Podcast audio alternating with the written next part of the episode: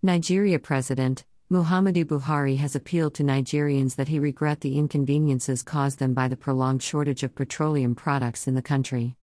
President Muhammadu Buhari, who is currently in hospital bed for medical treatment in London, issued a statement he personally signed and made available through his personal social media account few minutes ago. The president's statement reads thus I deeply regret the inconvenience caused Nigerians following a prolonged shortage of petroleum products, something that our administration has successfully averted in our seven years in office. This administration knows the fuel shortage has placed a strain on Nigerian citizens and businesses, but relief is on the way. I especially apologize to all sections of society for this.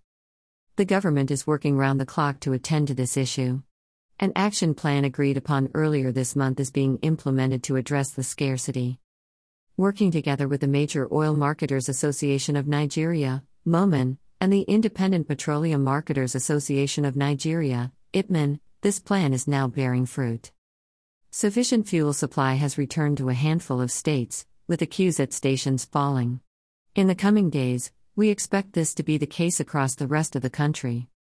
Looking to the longer term, funds are being targeted toward keeping fuel available and affordable for the country. The international energy markets have surged drastically in recent months. The government will, however, ensure that consumers are protected against these price spikes. I have received information that some people are not behaving properly at the depots and among owners of petrol stations, and in this regard, I have directed the Ministry of Petroleum Resources, the Nigerian Midstream and Downstream Petroleum Regulatory Authority, NPRA, the NNPC, and the entire security apparatus of the nation to take strong action against those responsible. On the issue of electricity blackouts being experienced across the nation, the blackouts seen in the national grid are also being addressed. A dip in hydroelectric generation due to seasonal pressures has coincided with technical and supply problems at thermal stations. On this, the government is also working tirelessly to resolve the issues at these stations, to guarantee sufficient power flows into the national grid.